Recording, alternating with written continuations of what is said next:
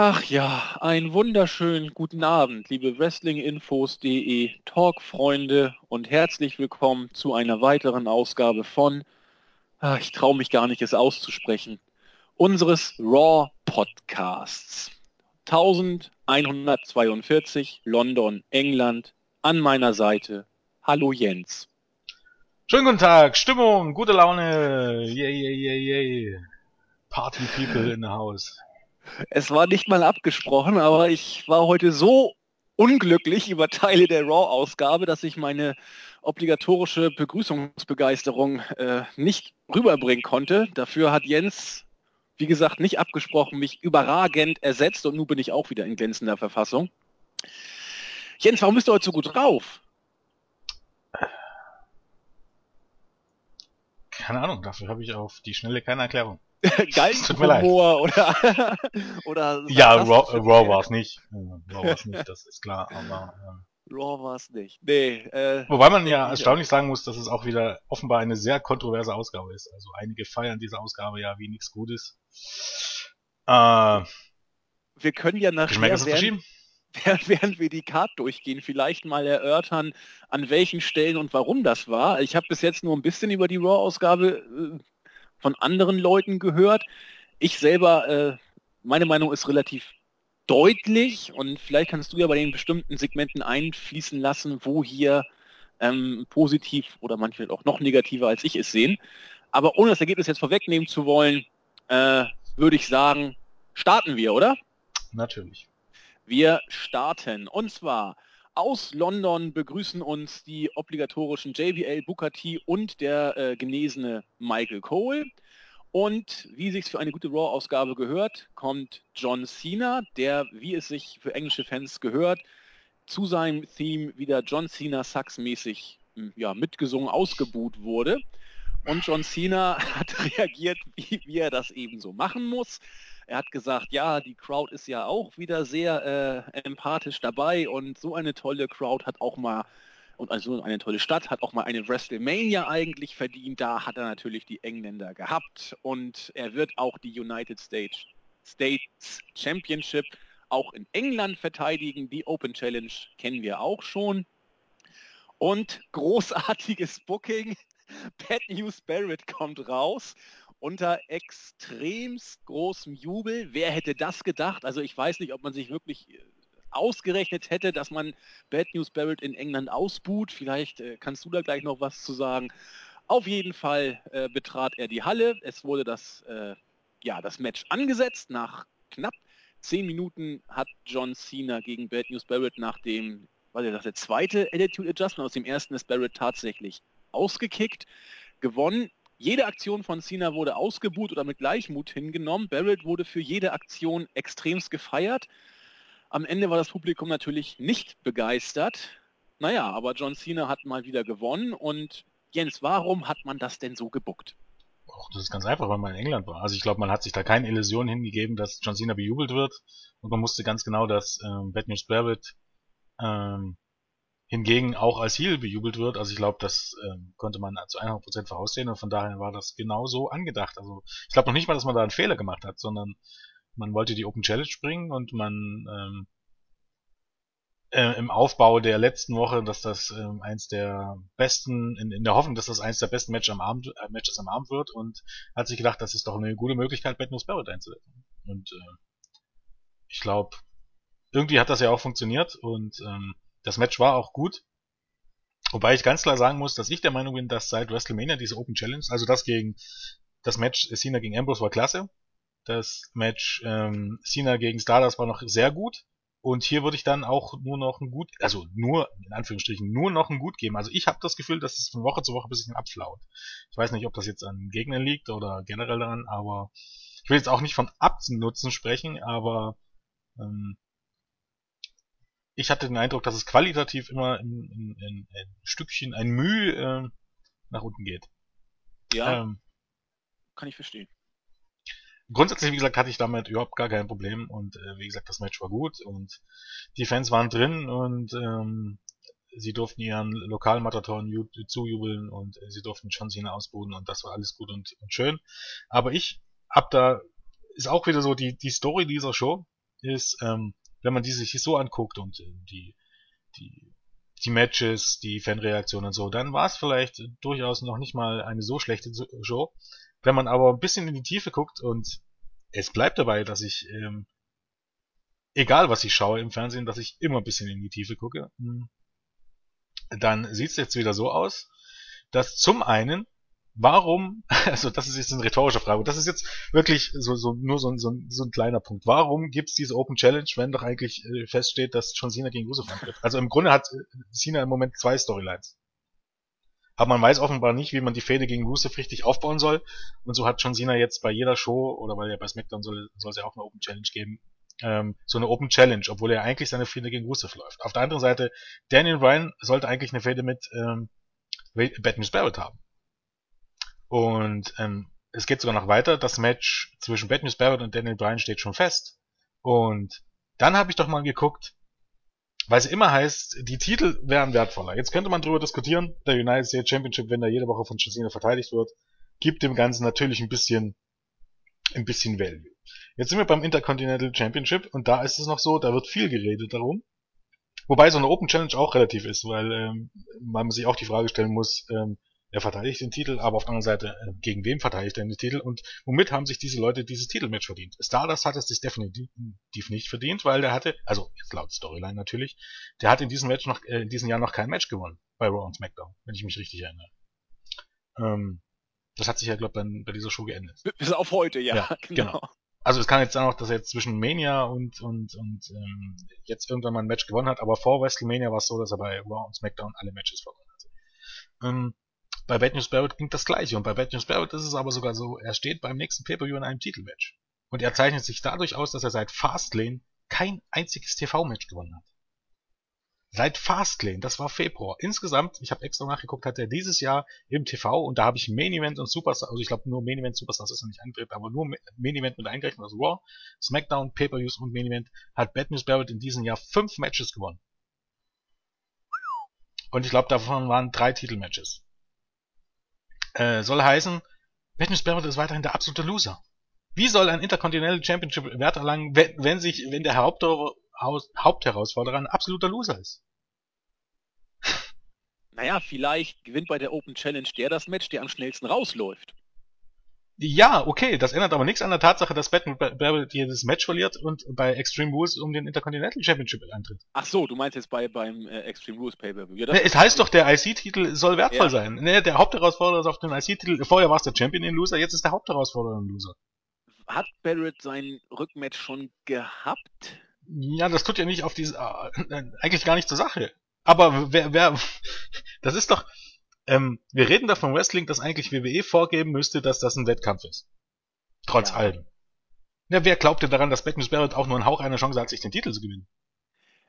Ja, aber wenn es bei der WWE diese Regelung gibt, dass der ehemalige Champion ein Rematch hat... Aber das tut doch nichts zur Sache. Die Matches müssen doch aufgebaut werden, damit Leute bereit sind, dafür Geld zu bezahlen.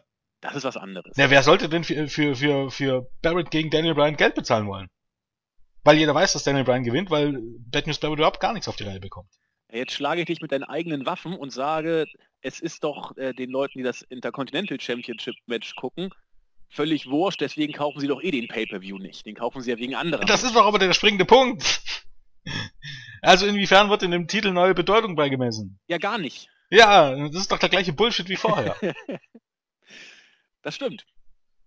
Ja, ich kann es dir nicht erklären, Jens.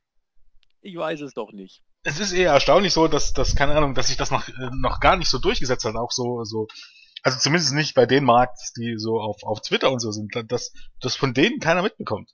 Dass eigentlich besteht gar keine Gefahr für Daniel Bryan in dem Sinne. Nee. Oder zumindest wär's unglaubwürdig, sagen wir mal so. Also es ist, die Gefahr ist wirklich bloß, wenn man überlegt, dass das Ganze ja geskriptet ist. Also wenn man sich dessen bewusst ist, dann ist alles in Ordnung. Also. Aber wenn man sich das so, wenn man der Auffassung ist, und diese Illusion sollte ja vermittelt werden, dass das Ganze ein sportlicher Wettkampf sein soll, irgendwie auf irgendeine Art und Weise, und auch wenn es heute jeder weiß, dass es nicht so ist, diese Illusion soll ja vermittelt werden. Weil sonst bräuchtest du ja keine Matches mehr, sonst wäre das ja sinnlos. Dann ist es ein absoluter Fail. Ja, die größte Gefahr für Bryan scheint wohl auch im Moment eher seine eigene Gesundheit wieder zu sein, oder? Was man da gehört hat. Ja, hört man so, ja. Ja, dass das wohl, er soll sich wohl nicht in körperlich guter Verfassung befinden. Trat bei Raw auch nicht mehr in Singles-Matches an, sogar, glaube ich, wurde auch rausgehalten aus Raw die letzten beiden Wochen und durch irgendwie Six-Man-Tag-Team-Matches wollte man ihn gesundheitlich so ein bisschen schützen. Klingt alles nicht so wirklich toll im Moment wieder mit Bryan. Gut. Besser klang es für Lana, die nach dem Sieg von John Cena nämlich auf die Stage kam und extremst bejubelt wurde und mit Lana-Lana-Sprechchören auch gefeiert wurde. Hat ein bisschen was erzählt, das konnte der böse Bulgare Rusev nutzen und sich hinter John Cena anschleichen und ihn mit einer Kette attackieren. Und Lana sagte, dass sie bei den Offiziellen jetzt durchgesetzt hätte, die Stipulation für das kommende Match bei Extreme Rules zwischen Rusev und Cena. Ja, wie du schon sagtest, wer weiß, wenn Cena jetzt den Titel verlieren würde, Rusev hat schon gesagt, er möchte den US-Titel haben und nicht das Match gegen Cena, dann wäre das eigentlich alles wieder hinfällig. Insofern hat man sich hier schon storyline-mäßig ein Stück weit selbst das Wasser abgegraben, dass nämlich alle Open Challenges, die Cena jetzt ausspricht, natürlich von ihm gewonnen werden. Ein Russian Chain Match. Ich habe mich erstmal gefragt, was ist das denn? Habe nur erfahren, dass Bruno Sammartino gegen Kovlev oder wie ist es? 100 Jahre. Kovlov muss 100 Jahre her sein, schon mal so ein Match hatte. Ist das so eine gängige Stipulation? Ich bin da irgendwie. Ja, das ist im Grunde ein Strap-Match, so wie ich das sehe. Okay. So heißen, die beiden sind an den Händen aneinander, also ich glaube, so wird es auch kommuniziert. Die sind jeweils an einer Hand an der Kette befestigt, sie sind also aneinander gekettet quasi. Ach das du Scheiße. Ja, diese Matches sind eigentlich immer scheiße. Und in der heutigen Zeit ist es auch tatsächlich so, also Blut darf keins fließen und würgen darfst du mit der Kette auch nicht, also behindert dich die Kette nur. Ja. Das ist, die Zeiten sind ja vorbei, wo du jemand mit der Kette würgen darfst, da ist ja gleich wieder Panik und eher entlassen sie dich, wenn du das machst, als dass du dafür Lob bekommst. Also von daher ist, ich meine, war irgendwie klar, dass es kein Submission-Match wird, weil so oder so entweder halt jeder gewusst, dass Rusev verliert oder, ja, keine Ahnung, Cena will man nicht aufgeben lassen.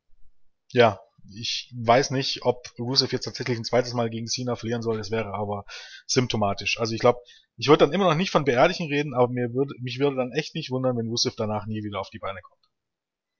Weil für solche Gimmicks gibt's irgendwann ein Stoppschild. Und das Stoppschild könnten zwei deutliche Niederlagen gegen John Cena sein. Da wird's jetzt auch wieder eigentlich geben, die sagen, niemals und was, aber abgerechnet wird zum Schluss, Freunde.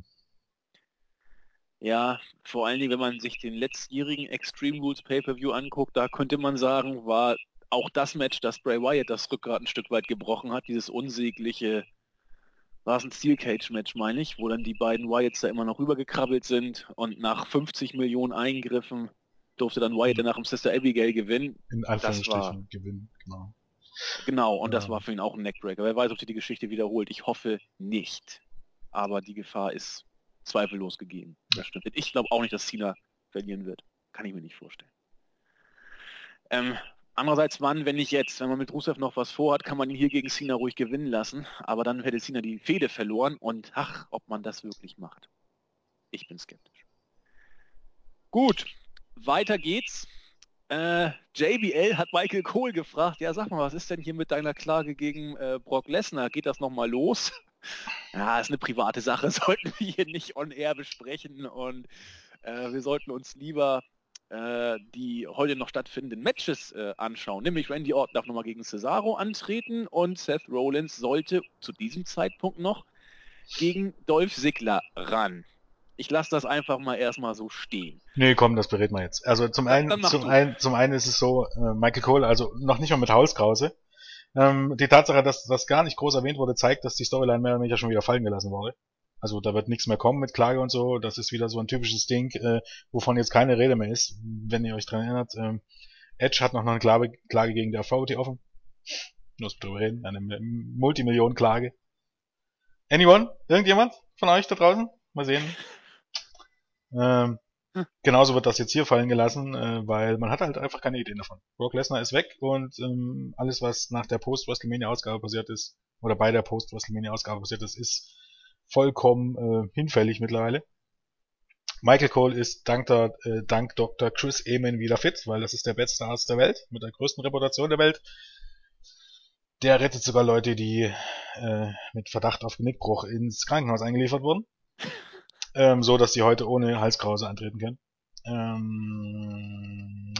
Dann noch ein Fun Fact.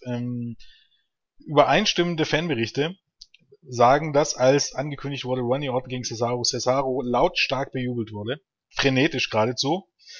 Das geht natürlich nicht. Das hat WWE so bearbeitet, dass Randy Orton bejubelt wurde. Kein Scherz. Nochmal bitte. Das habe ich jetzt. Cesaro wurde lautstark bejubelt und im TV war davon nichts zu hören. Da wurde der Ton wieder bearbeitet. Ach, das war ja auch nicht live diesmal. Nein, das stimmt, war in England. Ja. Deswegen. Cesaro soll wohl einen der größeren Pops am Abend bekommen haben. Und ja, wie gesagt, am TV war davon nichts mehr zu sehen. Ich glaube, ich weiß nicht hundertprozentig, ob man den Jubel dann für Randy Orton, eingespielt hat, als Randy Orton zu sehen war. Das weiß ich nicht genau, aber auf jeden Fall hat man den Jubel rausgeschnitten, als Cesaro zu sehen war. Ach du Scheiße. Ja. Es stellt sich natürlich auch die Frage, egal ob die Leute jetzt Bad News Barrett, Bray Wyatt oder Cesaro sein sollten, sollten diese Leute nicht eigentlich im Moment die Top-Heels sein? In einer guten Welt sollten das nicht die Leute sein, die in den Top-Storylines stecken als Heels, von mir aus als Handlanger der AVT. Aber dazu kommen wir ja dann später noch drauf. Genau. Zuerst wurde uns die frohe Botschaft übermittelt, dass Triple H nächste Woche wieder da ist und eine tolle Ankündigung für Tough Enough machen wird. Lukas. Ja, in der Tat. Und dann kam sie, die groß angekündigte Divas Battle Royal, um die Number One Contenderness, wie auch immer man das dann sagt, zu ermitteln.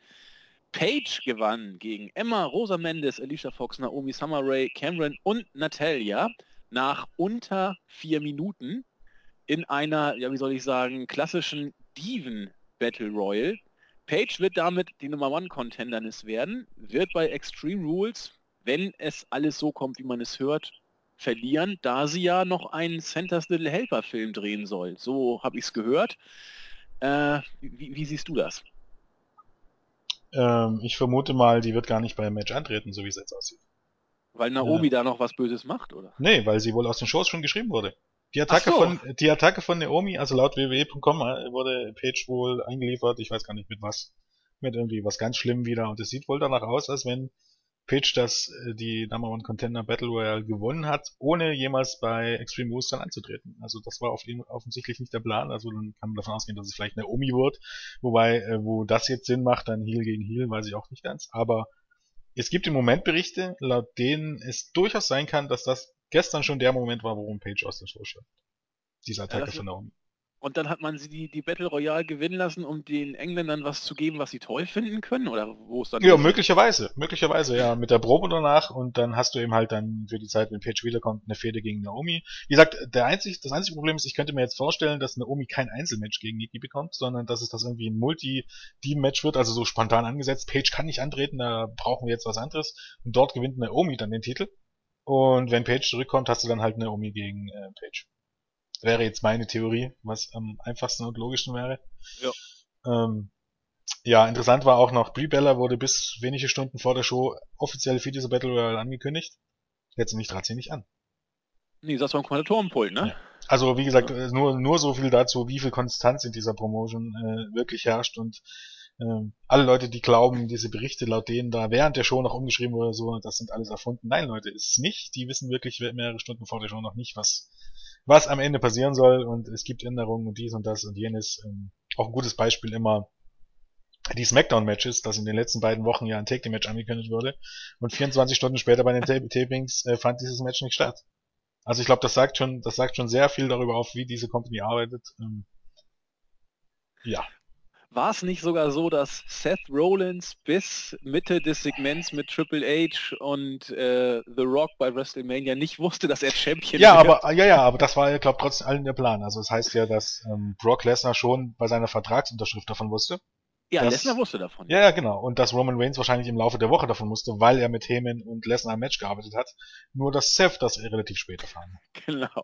Aber das hat ja was vielleicht damit zu tun, dass möglichst wenig Leute eingeweiht sind und dass man eben Seth dann am Ende den großen Moment gibt und ihn vielleicht auch ein bisschen überrascht und dass er dann halt mit viel Adrenalin rausgeht, nochmal extra viel Adrenalin. Also das würde ich jetzt gar nicht sagen, dass das was mit Planänderung zu tun hat, sondern dass es vielleicht geplant war, ihn erst so spät darüber in Kenntnis zu setzen. Also. Okay. Gut, dann können wir den nächsten Teil hier eigentlich auch schon knicken, denn wir haben es ja schon besprochen, Paige wird danach interviewt und dann von Naomi attackiert, die sie dann übel zugerichtet hat und so weiter und so fort. Ja, das Match war natürlich scheiße. Übrigens, politisch korrekt heißt es auch nicht Contenderness oder Championess, sondern im Grunde der WWE Divas Champion Nikki Bella. Ach so. Das wäre heutzutage, soviel ich weiß, politisch korrekt. Also Championess und so ist ja alles schon, das ist genauso wie, keine Ahnung, es gibt ja keine Friseuse mehr, sondern Friseurin, heißt der. Also ich glaube, der WWE-Champion, WWE Divas-Champion Nikki Bella wäre schon in Ordnung, tatsächlich. Auch wenn es ein bisschen seltsam klingt, aber... Na, da muss ich mal gucken, wie ich dann politisch inkorrekt bin, aber ich versuche mich zu bessern. Who cares am Ende. Match war scheiße, Promo von Paige war, war eigentlich ganz gut, war ganz schön zu sehen.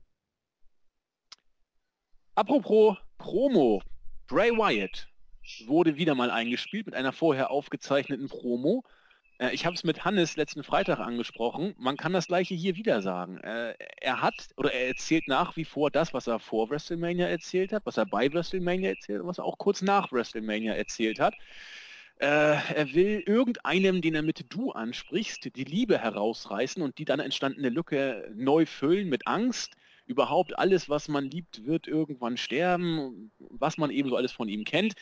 Angst ist sowieso immer stärker als Liebe und pass auf, ich rede mit dir. Aber denn mit wem? Jens, mit wem? Kann man, wenn man sich überlegt, wenn man alles schon durch hat. Also John Cena, Daniel Bryan. Es ist ein bisschen schwierig, welches Face jetzt gemeint sein könnte, aber natürlich Dolph Ziggler. Oder der Taker vielleicht. Nee, der Taker wohl eher nicht. Dolph Ziggler, vielleicht auch Roman Reigns. Wäre eine Option. Keine Ahnung, ich bin ein bisschen, keine Ahnung, ich bin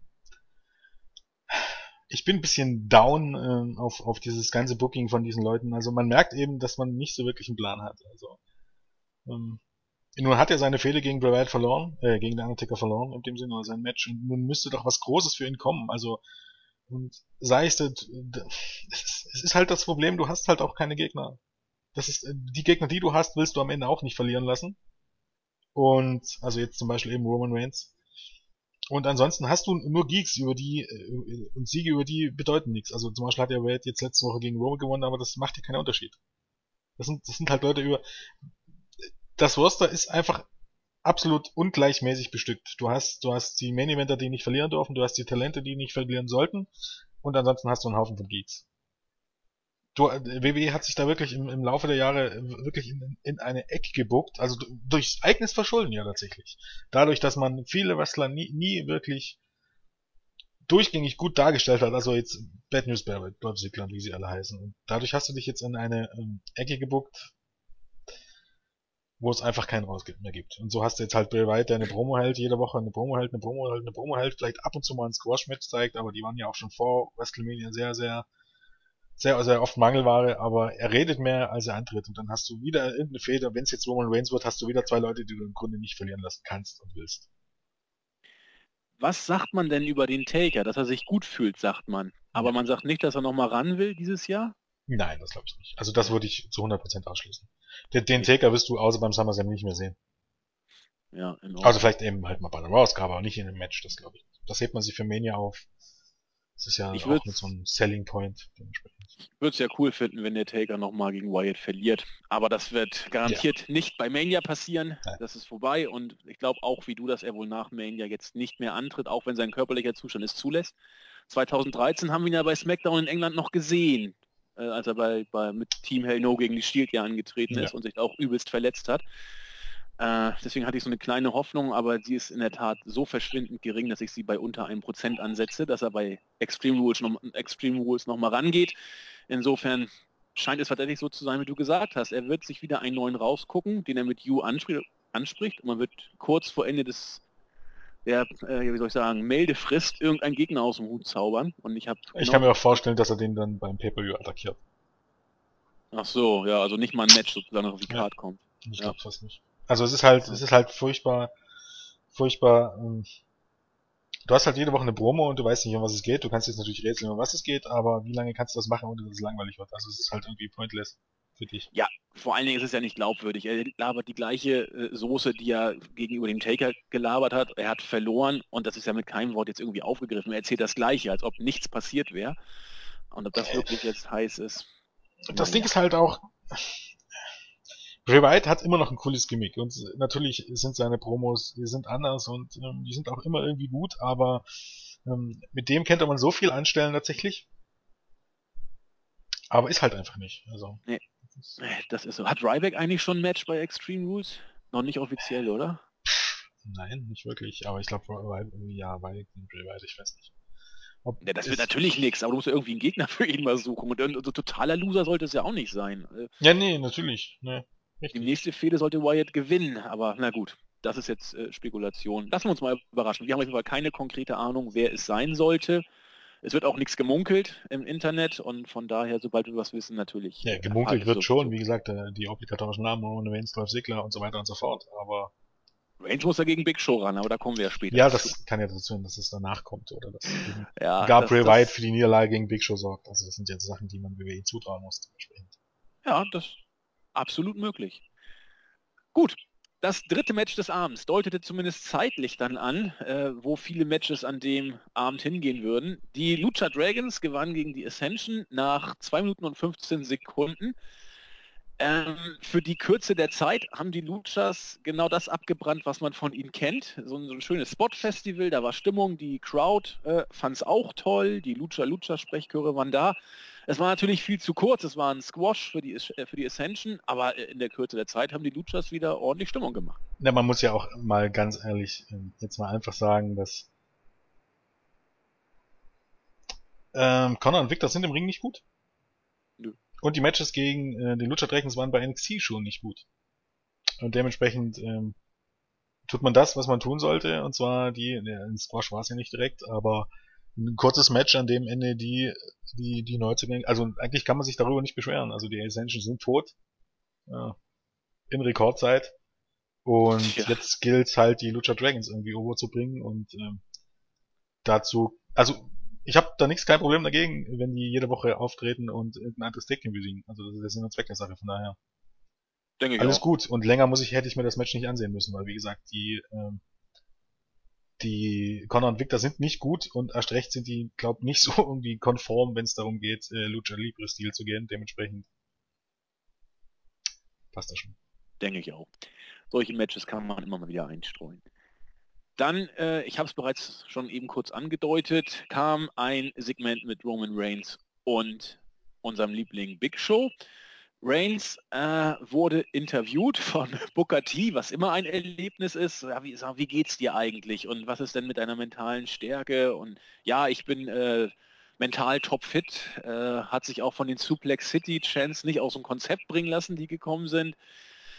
Und hat das Gleiche erzählt, was er eigentlich letztens nach WrestleMania auch schon erzählt hatte. Er hatte Lesnar so verdammt knapp an der Niederlage. Und dann kam der blöde Rollins und hat den Moment ausgenutzt, der eigentlich für ihn bestimmt gewesen war. Aber das macht alles nichts. Früher oder später wird er sich den Titel holen. Wenn man die neuesten Gerüchte über Reigns Standing bei den Offiziellen so mitkriegt, dürfte eher das Gegenteil der Fall sein. Man weiß wohl gar nichts, was man mit ihm anfangen soll. Aber das kannst du gleich auch noch ein bisschen weiter ausführen. Ja, wenn dieser blöde Big Show nicht wäre, dann wäre ja vielleicht alles besser geworden und du hättest Rollins bei Extreme Rules schon herausfordern können. Ich habe nicht verstanden, was das sollte. Ich sehe die Logik auch nicht, aber da können wir auch gleich noch drüber sprechen. Auf jeden Fall gab es dafür dann Danke Big Show, Thank you Big Show Chance. Das hat er wohl auch schon seit Jahren nicht mehr gehört. Irgendwann kommt dann Big Show auch auf den Screen und sagt, ja, du bist hier eine Heulsuse und im Gegensatz zu dir war ich auch bei WrestleMania erfolgreich. Ich werde dich irgendwann ausnocken, das werde ich dann auch extrem genießen und ich werde dich zum größten Loser der WWE-Geschichte machen. Reigns stand dann ganz souverän, überlegen im Ring und sagte, ja, du laberst immer viel Müll. Es gibt eigentlich zwei Arten von Superstars bei uns. Einmal die jeden Abend rausgehen und zeigen, was sie drauf haben und dann, ja, gibt es so Leute wie dich. So, irgendwann kam dann aber Big Show tatsächlich raus. Auf dem Titantron gab es dann einen Brawl, wo Big Show nach einem hinterhältigen Angriff dann natürlich auch die Oberhand behielt. Es gab diverse diverse Chants. Einmal die Please Retire Chants, klar, die waren verdammt laut und dann hat Big Show immer wie so ein benommener Riese ins Publikum geguckt, als ob er gar nicht wusste, was ihm da so geschah. Die anderen beiden Chants habe ich nicht genau mitgekriegt. Hast du das gehört, was das war? Please retire und das andere habe ich nicht mehr im Kopf. Ja, keine Ahnung, Notdach und die ausgeblendet dann. Okay, dann kam eine, fand ich, coole Aktion auf einem bereitstehenden englischen Taxi, hat Big Show den ausgenockten Reigns dann raufgelegt und ihm einen gewaltigen Chokeslam aufs Taxidach verpasst. Das war auch ordentlich eingedellt. Reigns wurde mit einer Trage abtransportiert und das Segment war vorbei. Ja, über dieses Segment oder generell über diese Fehde, wenn man so möchte, könnte man jetzt stundenlang reden. Also um es positive zu sagen, es war, wenn man jetzt von ein bisschen längeren Promos ausgeht, wahrscheinlich sogar die beste Promo, die Roman Reigns gehalten hat. Zugegebenermaßen sehe ich ihn eben immer noch nicht jemand, der mit diesen Promos, so wie WWE sich das vorstellt, auf Top-Level ist. Also geht's jetzt nach den Promos, sehe ich ihn weit davon entfernt, davon der nächste Topstar zu sein. Wobei, wie gesagt, die Promo an sich gut war. Er sah, keine Ahnung, er stellenweise, wo er geredet hat, war es in Ordnung, aber wo er nicht geredet hat, also wo es nur um Miming ging, als Big Show geredet hat, und er wirkte halt auch irgendwie verloren. Irgendwie, keine Ahnung. Normalerweise müsste er das Gimmick haben, dann wie gesagt, des wortkargen Badasses, also er sollte eigentlich noch weniger reden als Batista damals, der wirklich nur über den Coolness-Faktor kommt. Und dieser Coolness-Faktor, also keine Ahnung, was hat Batista ausgezeichnet? Batista war muskulöser, tätowierter Türsteher-Typ, der sich dank Evolution irgendwann mal eine Sonnenbrille aufgesetzt hat und sich einen schicken Anzug angezogen hat und der einfach was ausstrahlte. Der strahlte Star aus. Und das ging dann auch schon ein bisschen verloren, dann 2006 oder 2007, als er mit Rey Mysterio geteamt hat, ging deutlich was von seinem Coolness-Faktor verloren als Babyface, aber bis dahin lief das ja ganz gut. Und Roman Reigns, dieser Coolness-Faktor, ich weiß nicht, wenn ich mir immer ansehe, sehe ich eben seine langen, schönen Haare, wenn man so möchte, aber so einen richtig bösen Badass, auch mit seiner Mimik, die er bei seinen Promos hat, sehe ich einfach nicht. Nee. Weißt du, er zwinkert dann immer und lächelt ein bisschen, das ist alles so das, wie man es von John Cena kennt, aber das ist kein Badass.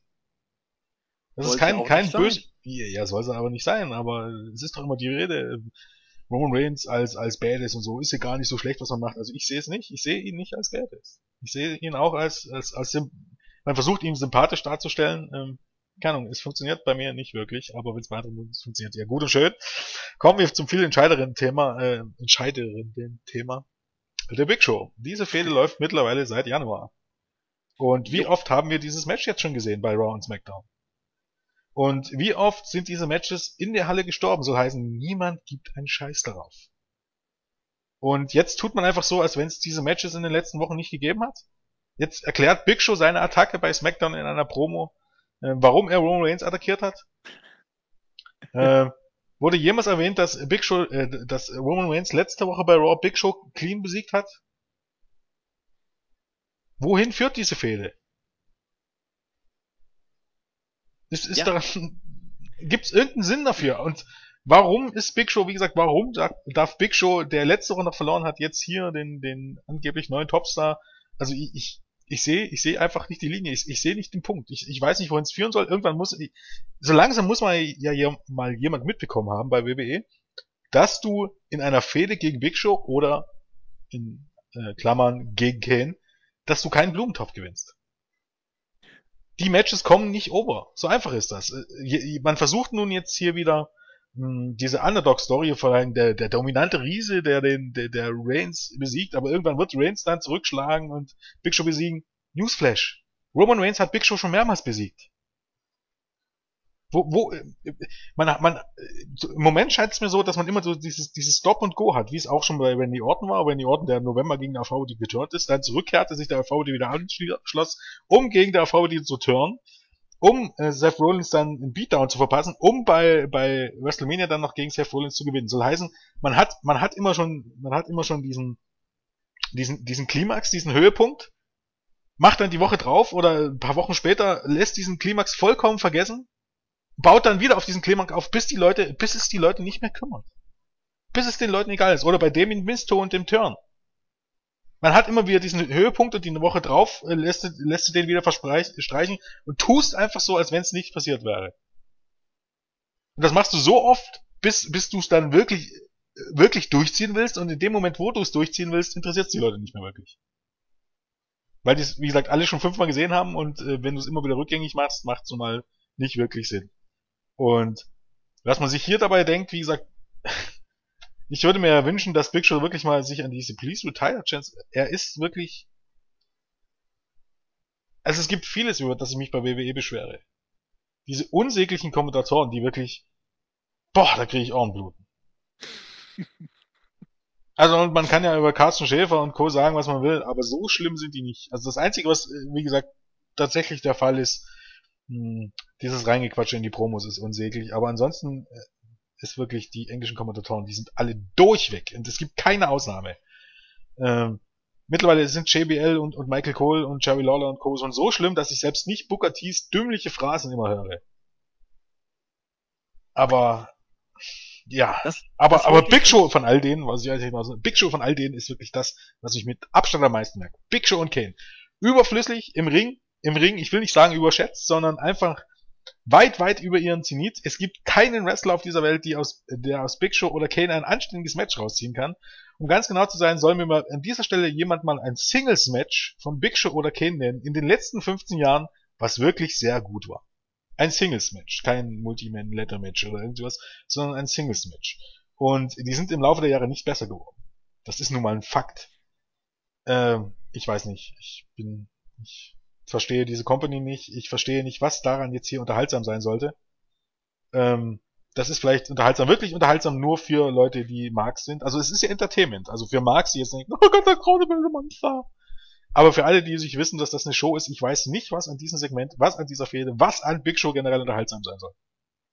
Vielleicht kann es mir jemand erklären von diesen vielen Leuten, die immer der Meinung sind, dass viele Wrestling-Fans ja immer nur meckern und dass das ja eine Unterhaltungsshow ist und das muss Unterhaltungsshow sein. Was ist daran unterhaltsam? Ich hätte bitte eine Aufklärung, ich verstehe es nicht. Also ein Ansatz könnte tatsächlich sein, und das ist wirklich ein markiger Ansatz, er hat ein gewisses Charisma und er ist groß. Und wer groß ist, ist schwer zu besiegen. So, und das ist natürlich ein sehr markiger Ansatz, der nicht wirklich trägt, auf lange Sicht gesehen. Also wäre eine Idee. Zu diesem Segment, ich fand das Segment, wie gesagt, gar nicht mal so daneben. Das Segment war okay, nur die Fehde ist eben sehr unsäglich. Und du hast vorhin schon gefragt, warum macht man das jetzt? Und ich glaube, es liegt tatsächlich auch ein Stück weit daran, dass man mit Reigns nicht mehr genau weiß, was man im Moment mit ihm anstellen soll. Er hat bei WrestleMania den Titel nicht gekriegt, was wohl auch seinen Reaktionen in den letzten Wochen vor Mania geschuldet war. Man hat dann versucht, ihn in dieser Underdog-Rolle gegen Lesnar gut darzustellen, was auch ganz ordentlich geklappt hat. Aber dann war WrestleMania vorbei, Rollins war Champ und man baut Rollins irgendwas mit Orton auf und dann hing Reigns da. Und man wusste einfach nicht, was man mit ihm macht. Also steckt man ihn in irgendeine Fehde, die ja schon mal großartig funktioniert hat, einfach um ihn da zu parken. Das ist natürlich scheiße. Ja, weil du auch das Problem hast, du hast niemanden. Also du hattest jetzt jahrelang Zeit, um Leute in die Spots als Uppercard Heels oder als Midcard Heels, die du immer wieder vereinzelt in Uppercard Fäden steckst, aufzubauen. Das sind eben Leute wie Bad News Barrett oder Leute wie Cody Rhodes oder auch Leute wie Dolph Ziggler. Das ist jetzt egal, ob die jetzt im Moment Face sind, aber die waren früher auch schon mal Heels. Also Cody Rhodes oder Dolph Ziggler oder Cesaro.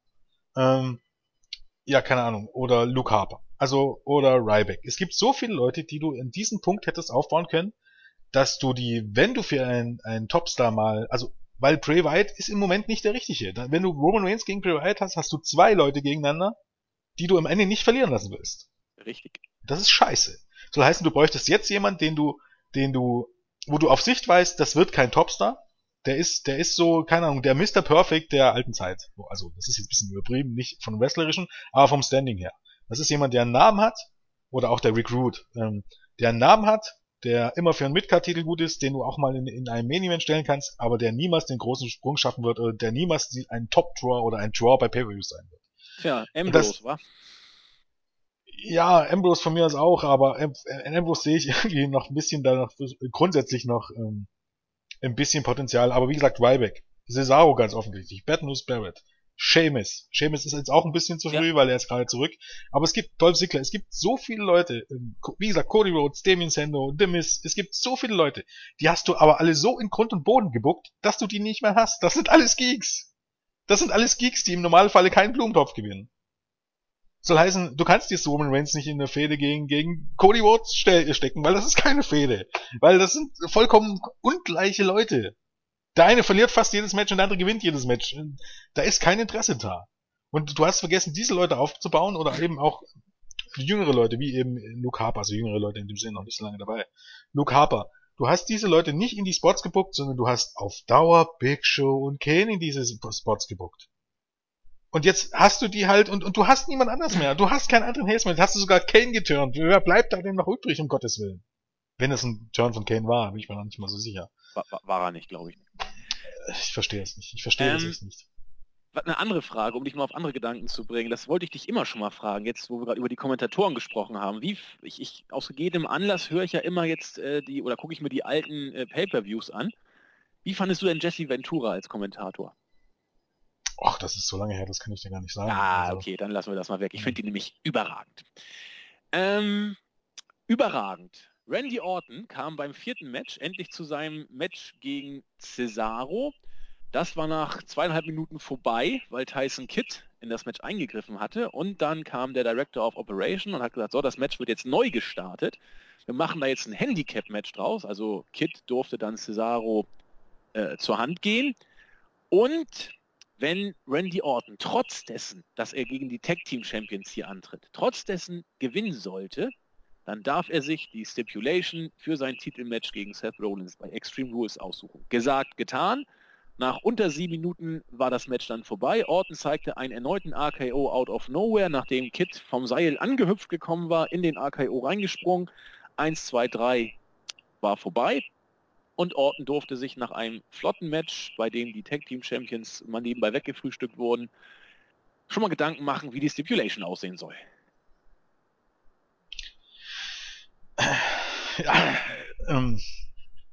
Ich weiß nicht, was ich hier groß sagen soll. Also, wo ich noch bei Big Show und Roman Reigns, wie gesagt, noch Ansätze von dem, wie gesagt, dass Reigns, das ist eine der besseren Promos von Reigns war, beispielsweise, habe ich hier überhaupt gar nichts Gutes zu sagen. Das Ganze war für mich eine einzige Katastrophe.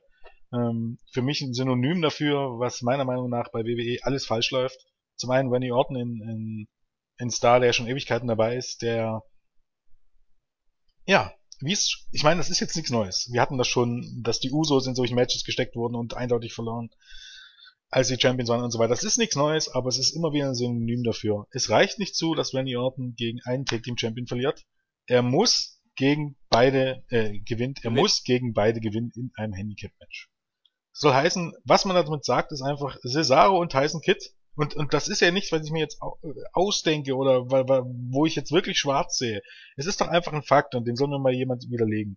Cesaro und Tyson Kidd sind die dominierenden Parts der Tag-Team-Division und die verlieren ein Handicap-Match gegen Randy Orton. Damit sind nicht nur die Titel absolut vollkommen wertlos, sondern jedes einzelne Tag-Team, das sich in dieser Division dümpelt, wird gebrandmarkt als die absoluten Geeks. Weil die Aushängeschilder dieser Division schaffen es nicht, gegen einen Wrestler auch nur relativ nah am Sieg dran zu sein.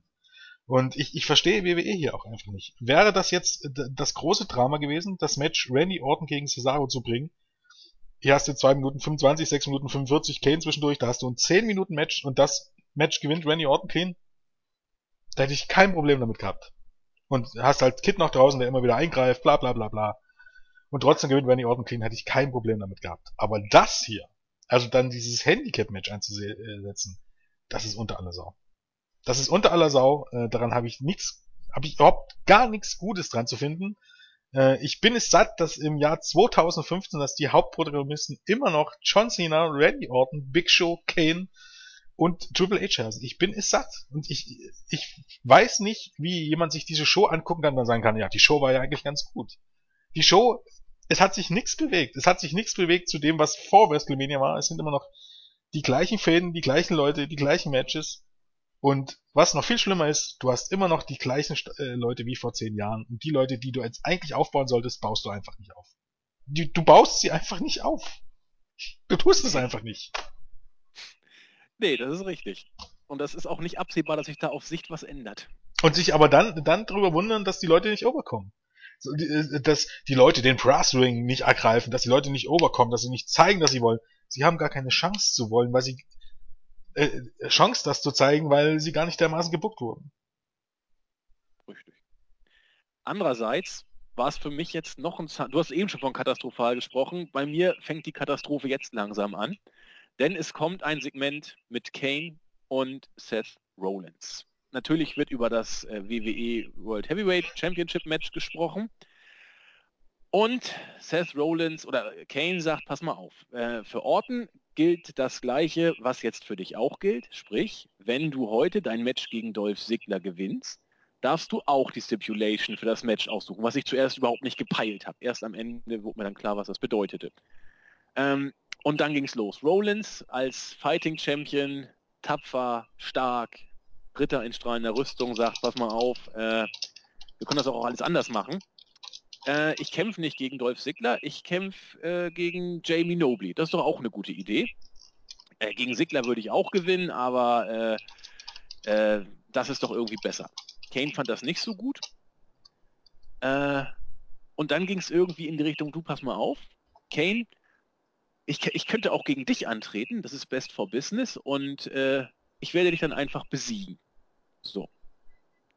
Damit wurde dann die Storyline für das Match gelegt, das nachher dann noch stattfand. Wollen wir jetzt was dazu sagen oder wollen wir erst darauf... Nee, das fassen wir dann zusammen, oder?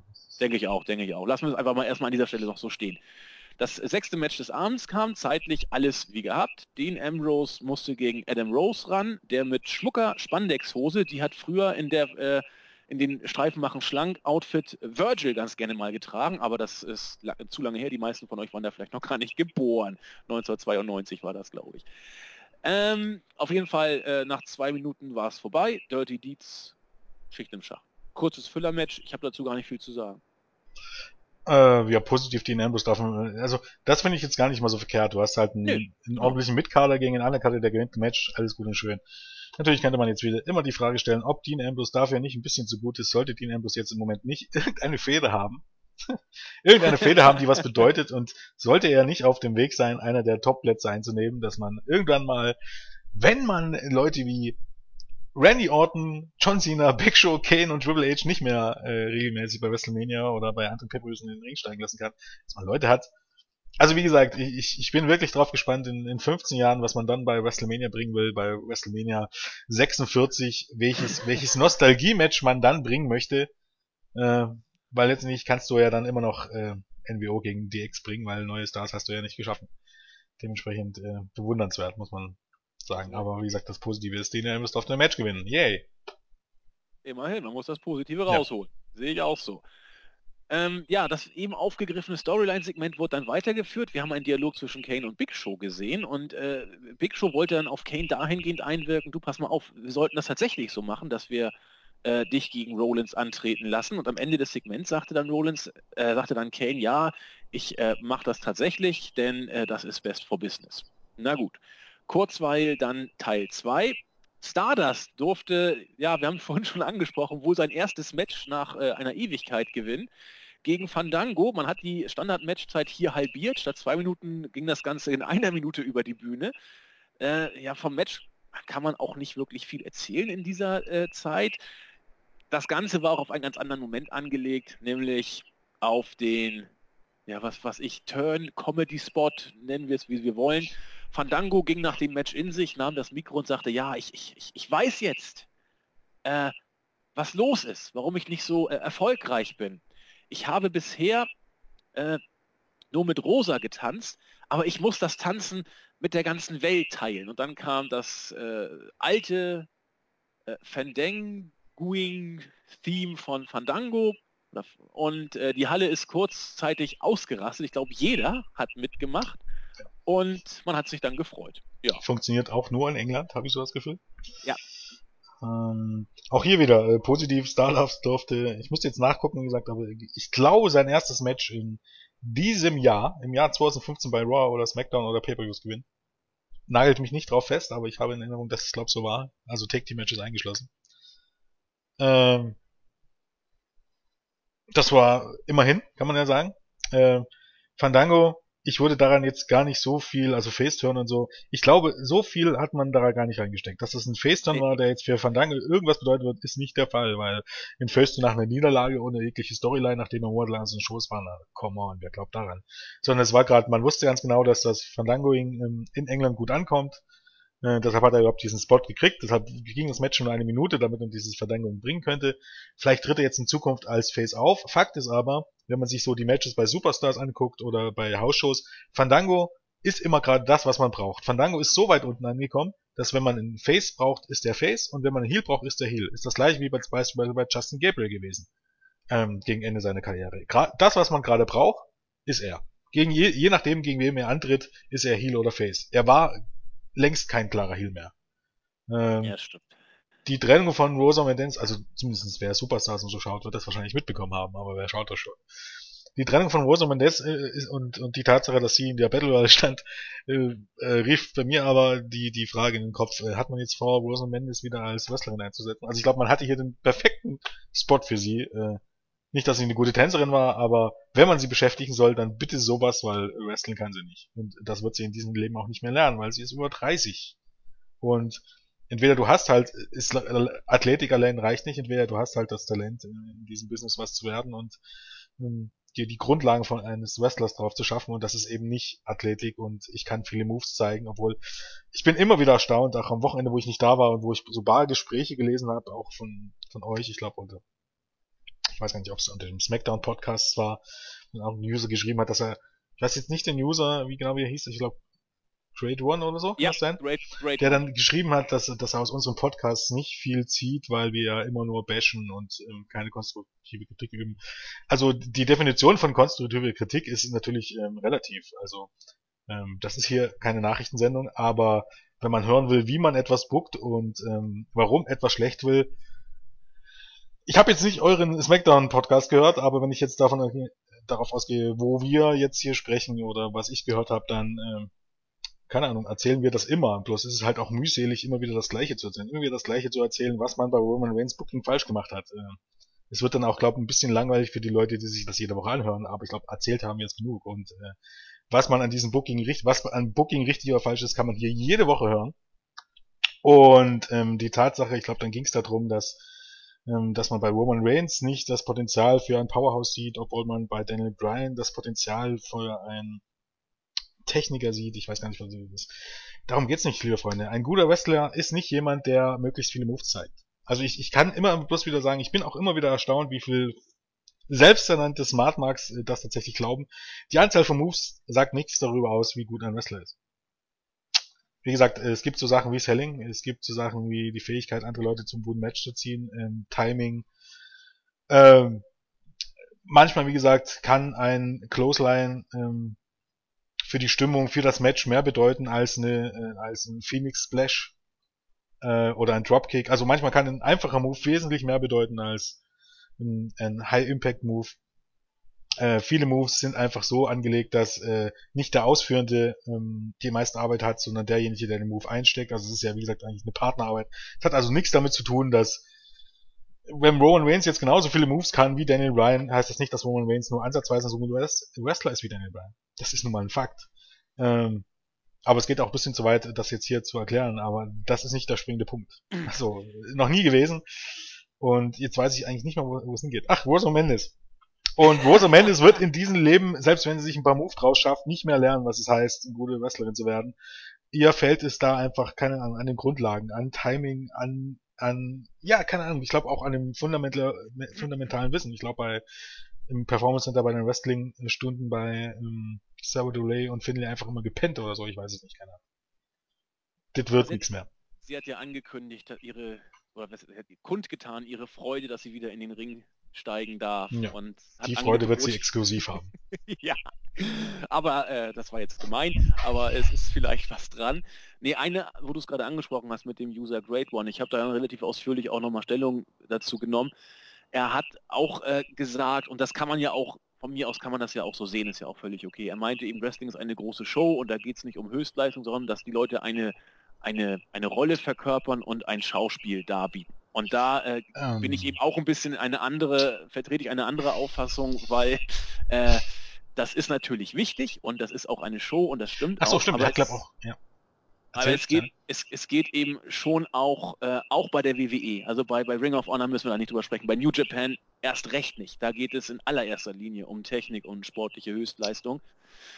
Aber dass das hier ein athletischer Sport ist und auch ein Sport im höchst anspruchsvollen Sinne, der auch extremst gefährlich ist. Ich meine, wenn ich jetzt Mexiko sage, weiß jeder, was los ist, was da passieren kann an schlimmen Sachen. Es ist eben nicht nur Show und es kommt eben nicht nur darauf an, welche Rolle jemand schauspielerisch vielleicht auch ganz gut darstellt, sondern das heutige Publikum registriert und meines Erachtens völlig zu Recht, wer ein guter Worker im Ring ist. Nur deswegen kriegt Reigns auch, sag ich mal, eher durchwachsene Reaktion, weil das Publikum das mitbekommt. Nur eben die Marks nicht und die eben die Kinder, die da noch mit einem ganz anderen Blick das Ganze wahrnehmen. Ja, ich meine, ja, mach du ruhig. Bei Reigns kommt ja einfach dazu, dass man ihn eben verbuckt hat. Nicht nur seine Fähigkeiten, sondern dass man eben... Das ist halt das Problem. Normalerweise heißt es bei sowas immer, ich weiß gar nicht, wer das gesagt hat, ob das jetzt Paul Heyman war, ich glaube, das war Paul Heyman, streiche die Stärken heraus und lasse die Schwächen verschwinden. Soll heißen, book jemanden so, dass er mit seinen Stärken glänzen kann und dass seine Schwächen nicht zutage treten. Und das ist einfach das Problem. Soll heißen, jemand, der gut wrestlen kann, sollte lange gut wrestlen. Jemand, der nicht gut wrestlen kann und nicht gut am Mics ist, sollte, keine Ahnung, dieses Goldberg-Phänomen. Weißt du? Mit Goldberg hat man es genau richtig gemacht. Der konnte keine langen Promos halten, hat er auch nicht gemacht. Ja, Batze, you're next. Wie du gesagt hast, genau. Ja, bei Batze, der war dann ein Promos, er war solide, sag mal so. Ja. Also einen guten Tag konnte er das schon, aber dann ging halt auch seine Coolness bisschen flöten. Aber bei Goldberg war es you're next und dann ging er rein und hat ein paar Sekunden die Wrestler gesquasht. Ja, und genau das wäre das Perfekte für Roman Reigns gewesen. Und wenn man ihn in die richtigen Storylines bookt, der richtig perfekte Moment wäre tatsächlich gewesen, dass er Heel gewesen wäre an der Seite der Authority und dann irgendwann gegen die Authority turnt. Das ist einfach so ein einfaches Erfolgsrezept. Ähnlich hat man es ja schon mit The Shield, die mit der Authority liiert waren und man hat die Spannung gemerkt und dann irgendwann sind sie geturnt und die Leute waren ja aus dem Häuschen und mit Batista war es so, mit Evolution, das ist ein Erfolgsrezept, das funktioniert einfach immer. Du hast einfach Heels, die wirklich gehasst werden, egal ob von den Smart Marks oder von den Marks, und du hast dann jemanden, du baust eine Spannung auf und derjenige turnt dagegen und das hätte bei Roman Reigns natürlich genauso funktioniert, aber ja, hätte Fahrradkette. Man hat eben nicht seine Stärken herausgestrichen und seine Schwächen vertuscht, sondern man hat es halt versucht auf eine 0815-Weise und das ging gegen den Baum. Und zum Thema Wrestling ist ein Hochleistungssport. Wer das nicht glaubt, sorry, das hat für meine Meinung auch nichts mit Meinung zu tun. Nur weil das Ganze nicht echt ist, heißt nicht, dass es kein Hochleistungssport ist. Nur weil es hier keinen Wettkampf im herkömmlichen Sinne gibt, weil die Matches gescriptet sind, heißt das nicht, dass es kein Sport ist. Also du bist schon Sport, wenn du jeden Tag joggen gehst, dann bist du schon ein Sportler. Und die reine Aussage, ob das ein Wettkampf ist oder nicht, hat nichts damit zu tun, ob das ein Hochleistungssport ist. Davon abgesehen, natürlich ist es Entertainment und natürlich ist es Unterhaltung. Natürlich bleibt aber auch die Frage, inwiefern zum Beispiel Big Show Unterhaltung ist. Und ist es wirklich so weit, dass das Großsein reicht? Ich glaube, da fiel auch das Beispiel von dem Great Khali, der seine Rolle da ein bisschen gut gemacht hat. Nein, hat er nicht. Also, Great Khali war nie ein Pro-Wrestler. Der wusste nämlich nie, was er tut. Und manchmal hat er mir auch echt schon leid getan. Aber wir wollen jetzt nicht so weit abschweifen. Die Zeiten haben sich geändert. Wir haben nicht mehr 1980 oder 1985. Jede Raw-Ausgabe, die ist jetzt ein beschissenes Beispiel, aber fast bei jeder Raw-Ausgabe gibt's 2 Matches, die über 10 Minuten gehen. Und bei SmackDown ist dem das gleiche. Manchmal gibt's bei Raw sogar noch mehr Matches, die über 10 Minuten gehen. Du kommst heute nicht mehr damit durch, dass du, keine Ahnung, 3 Chops zeigst, 2 Schläge und einen Pump nimmst pro Match. Das funktioniert nicht mehr. Die Zeiten haben sich geändert und es ist immens wichtig, wie gut du im Ring bist. Spätestens bei den Pay-Per-Views dann musst du abliefern. Und ja, das haben eben halt auch die letzten Jahre gezeigt. Ich bin mir nicht mehr sicher, wie viele Leute von denen, die früher Stars waren, heute noch overkommen würden mit den Leistungen, die sie zeigen. Und zum Beispiel selbst beim Undertaker. Undertaker war zu seinen Anfangszeiten in den ersten Jahren, ich glaube, wenn man jetzt sagen würde, sein erstes richtig starkes Match war das NSL-Match gegen Shawn Michaels 1997 würde man fast nicht untertreiben. Vieles, was davor kam, war richtig, richtig grottig. Aber am Ende seiner Karriere hat er eben richtig abgeliefert und er wurde wirklich im Alter immer, immer besser. Ja, aber ob er mit den Leistungen in seinen Anfangsjahren heutzutage nach oben kommen würde, habe ich extreme Zweifel. Aber ich glaube, wir schweifen ziemlich ab. Ja, ich denke auch. Die Zweifel habe ich aber auch, wenn man es genau nimmt, mit Andre the Giant, um jetzt mal den historischen Ansatz zu nehmen, da hat es eine Zeit lang noch geklappt. Aber dann schon frühe 90er, ich weiß nicht, ob sich noch irgendjemand an Giant Gonzalez erinnern konnte. Ja, aber das sind ja auch echt übertriebene Beispiele. Naja, aber da hat das auch nicht gereicht, nur groß und böse zu sein. Das ging nicht lange gut mit Giant Gonzalez in der WWE. Ja, aber du hast Leute wie zum Beispiel Big Daddy Cool, Kevin Nash, Diesel, der ein richtig lausiger Wrestler war. Gerade ja, das ist richtig. Da also, aus dem hat nicht mal Bret Hart ein gutes Match ausgeholt. Also, nee, das stimmt. Es hat schon immer noch funktioniert, aber es wird ihm halt dann wirklich im Laufe der Jahre wird es immer schwieriger. Ich glaube, heute ist es, ich will nicht sagen unmöglich, aber, weil man muss ja auch ganz klar sagen, so schlecht ist Roman Reigns ja nicht. Wenn er wirklich so grausig wäre wie früher andere Leute. Also ich glaube nicht, dass Hulk Hogan zu seinen Glanzzeiten, dass der Matches abgeliefert hätte wie wie Roman Reigns gegen Randy Orton, gegen Daniel Bryan bei Fastlane und bei WrestleMania gegen Brock Lesnar. Das glaube ich einfach nicht. Nein. Also muss man ja auch mal die Kirche im Dorf lassen. Reigns ist zu den absoluten Bringern bei WWE oder im Wrestling-Business ist der natürlich ein kleines Licht, aber jetzt im Verhältnis ist er jetzt auch kein schlechter Wrestler. Nein, das ist er auch nicht. Das denke ich auch. Gut, gehen wir weiter, bevor wir ins Nostalgische und Philosophische völlig abdriften. Es kam zu einer, ja, wie soll ich sagen, mir ein kleines Lächeln über das Gesicht zaubernden Wiedervereinigung von Daniel Bryan und Kane, die in einem Backstage-Segment miteinander gesprochen haben. Bryan hat so ein bisschen rumgewitzelt, übrigens wieder ohne Match, Daniel Bryan. Es wird seine Gründe haben, wir haben es vorhin schon kurz angedeutet. Hat so ein bisschen über ihn rumgewitzelt. Und so weiter und so fort. Irgendwann ist Kane dann richtig sauer geworden, hat ein Leave gebrüllt.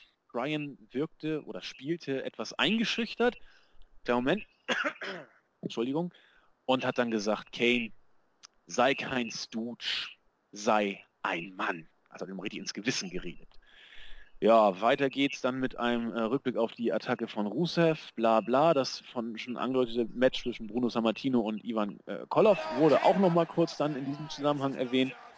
Und dann kam das bisher so intensiv aufgebaute Singles-Match zwischen Seth Rollins und eben Kane. Für mich ein weiterer Tiefpunkt in Seth Rollins Championship Run in der WWE. Desaster. Absolutes Desaster. Absolut. Also ich erzähle es kurz, was passiert ist, für die es nicht geguckt haben. Rollins und Kane standen sich im Ring gegenüber und Rollins hat jetzt gesagt, so pass auf Kane, denke dran, wir haben einen Deal, leg dich jetzt hin und ich pinne dich und dann ist die Sache erledigt. Kane hat dann wieder mit sich gerungen, hat sich aber trotzdem dann hingelegt. 1, 2, Kick-Out. Rollins ist fast durch den ganzen Ring bei dem Kick-Out geflogen. Die J&J Security wollte eingreifen, Kane hat sie beide dann mit so einem, zuerst sah es aus wie ein Double Chokeslam, aber nur bei Double Wegschubser ist es dann geworden und hat dann Seth Rollins mal nebenbei ganz gepflegt auseinandergenommen. Irgendwann dann auch noch einen lupenreinen Chokeslam verpasst. Also wie gesagt, wie ein Geek, er hatte nichts zu melden. Dann hat Kane sich aber besonnen, als er gerade diese Halsabschneider-Geste machen wollte, die der Undertaker auch immer ganz gerne macht, oder diese Kehle-Durchschneide-Geste, hat sich hingelegt, hat den Arm von Rollins auf seine Brust gelegt, bis 3 durchziehen lassen und Seth Rollins hatte gewonnen. Was für ein Desaster. Also ich glaube ja auch, dass das jetzt wieder so ein Beispiel wird, dass man jetzt, nächste Woche wird das wieder vergessen sein. Nächste Woche werden Kane und Seth Rollins wieder auf einer Seite stellen. Das wird jetzt wieder so eine Sache, die man 10.000 Mal andeutet. Und Kane wird 10.000 Mal gegen Seth Rollins türmen, wie bei The Miz und Misto. Und man wird es immer wieder vergessen machen und immer wieder nur anteasen, diese Probleme. Und irgendwann so lange, bis ein Turn von Kane überhaupt gar nichts mehr bedeuten würde. Da gehe ich jede Wette drauf ein.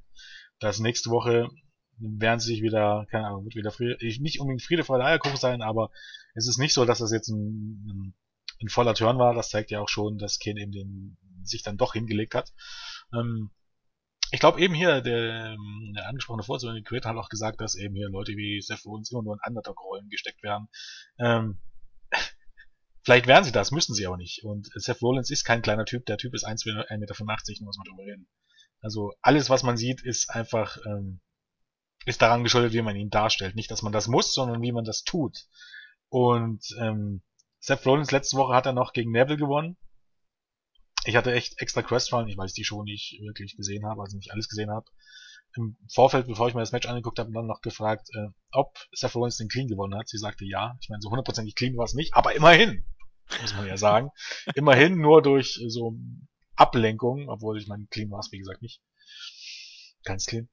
Nee, war's nicht. Aber Seth Rollins ist jemand, der kein Match gewinnt. Und ich kann es nicht mehr hören, wenn mir jemand sagt, ja, das ist ja Seth Rollins Rolle. Ja, natürlich. Es ist aber die Rolle von jedem Heel-Champion. Es war die Rolle von CM Punk. Es war die Rolle von Alberto Del Rio als Champion. Das ist alles im Grunde die Rolle von wirklich jedem Heel-Champion, der nicht jetzt irgendwie Brock Lesnar heißt oder der Big Show heißt oder der Mark Henry heißt. Selbst von Randy Orton dann, als er Unified Champion war oder Champion war mit Daniel Bryan. Die Leute bringen alleine nichts mehr auf die Reihe, gewinnen auf einmal plötzlich kein Match mehr, selbst wenn sie als Face-Matches gewinnen durften. Die Darstellung von Seth Rollins nach dem Turn bis zur Survivor Series war einigermaßen anständig. Also natürlich war er auch da ein typischer Heel, aber er durfte nicht... Er durfte zumindest einige Matches gegen gewinnen, aber mittlerweile er ist Champion und er wird dargestellt, wie gesagt, wie der letzte Feigling und wie gesagt, das ist so eine Sache, er wird nur für Marks am Ende dargestellt, denn nur die nehmen das ernst. Leute, die wissen, dass das Show ist, müssen sich doch denken, ja okay, letztendlich, man weiß doch schon, wie jetzt das Match bei Extreme Rules endet. Es gibt nur zwei Möglichkeiten, entweder Randy Orton gewinnt, oder Seth Rollins gewinnt durch einen Fuck-Finish. Man weiß es einfach. Es gibt gar keine andere Möglichkeit. Und wenn man Smart Mark ist, weiß man, dass man die Orten nicht gewinnen könnte. Also weiß man hundertprozentig, dass Seth Rollins durch einen Fuck-Finish gewinnt. Und ja, keine Ahnung. Es ist erstaunlich. Und dazu kommt aber noch, dass sein Gegner hier nicht Luke Harper hieß.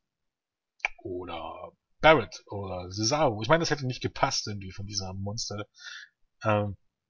Monsterdarstellung. Aber nur grundsätzlich, dass sein Gegner hier, sein großer Gegenspieler, der eigentlich der Top-Heel, der jetzt zum Face hören soll, ist fucking Kane im Jahr 2015. Das will mir nicht in den Kopf. Fucking Kane darf Seth Rollins, die Zukunft der Company, dominieren. Ja. Ich weiß nicht, was ich dazu noch sagen sollte.